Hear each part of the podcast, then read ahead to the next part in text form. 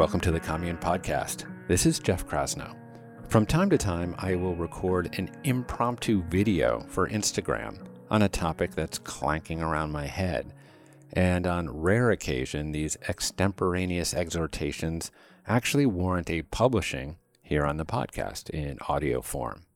While these improvs can be a little looser in their organization, they can sometimes produce a spark that the Flintstone of formal writing cannot. You can visit my Instagram at Jeff Krasno to watch the many, many, many videos that don't make the cut.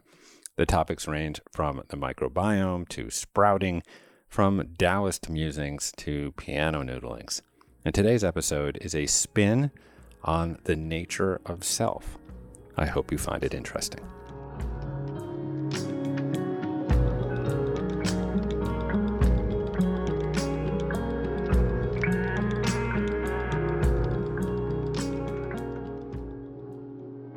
Okay, so for the next few minutes, um, I'm going to uh, use this prop here to explain um, a very different kind of conception of self. Um, not as a thing made of stuff, but uh, as transient pattern. Um, now, if I were to light this candle, just so.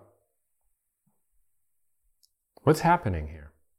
What is it going on here? Well, there is a chemical reaction between oxygen in the air uh, and um, and the fuel source, which is uh, this uh, paraffin or wax and um, and the wick there.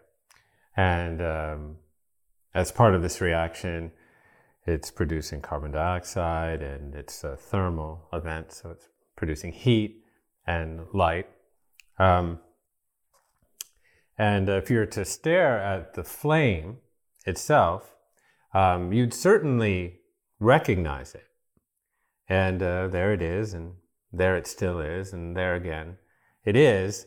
Um, but you would never mistake that flame for a thing or stuff.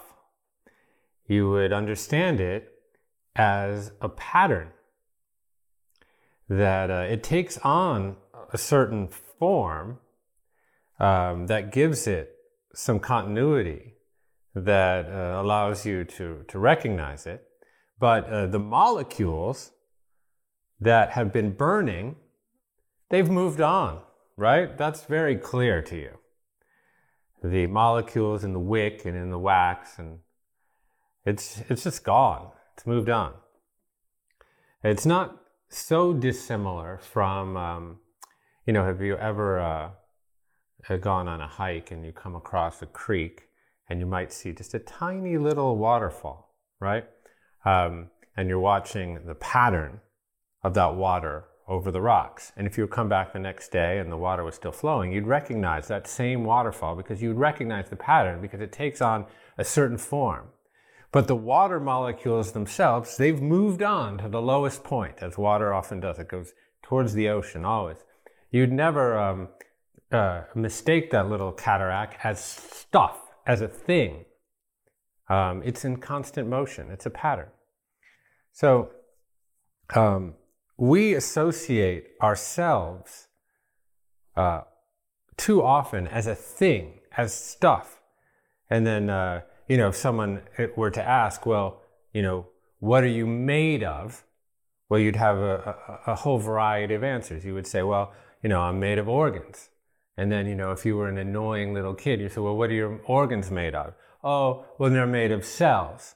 Oh, well, what are your cells made of? Oh, well, they're made of organelles and, you know, endoplasmic reticulum and the ribosomes and cytoplasm and the nucleus and the DNA inside the nucleus wrapped in chromatin or whatever.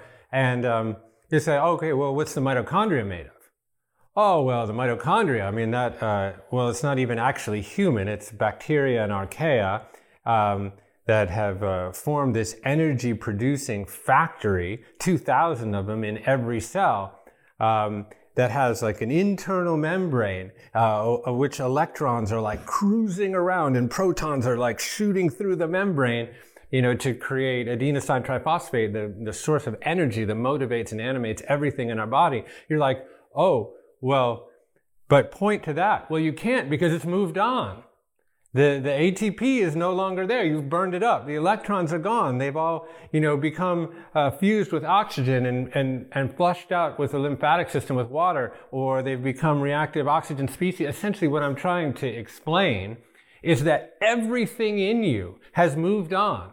You know, you can point to the 39 trillion bacteria that live mostly in our gut, but in our mouths and in our nostrils and in our skin, and there's actually an aura uh, uh, of them around me. Um, they last for approximately 20 minutes.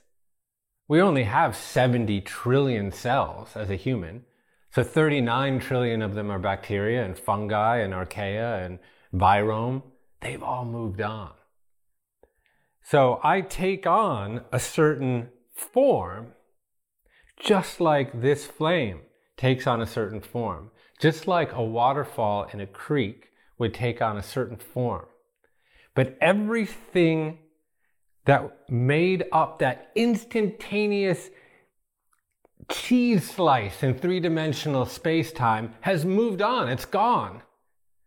And um, the reason uh, why it, this is important to understand is that, um, is that we are nothing if not impermanent. The only thing that doesn't change is change. Um, and when we come to terms with that, you know, life becomes really just navigating this ourselves as pattern moment to moment.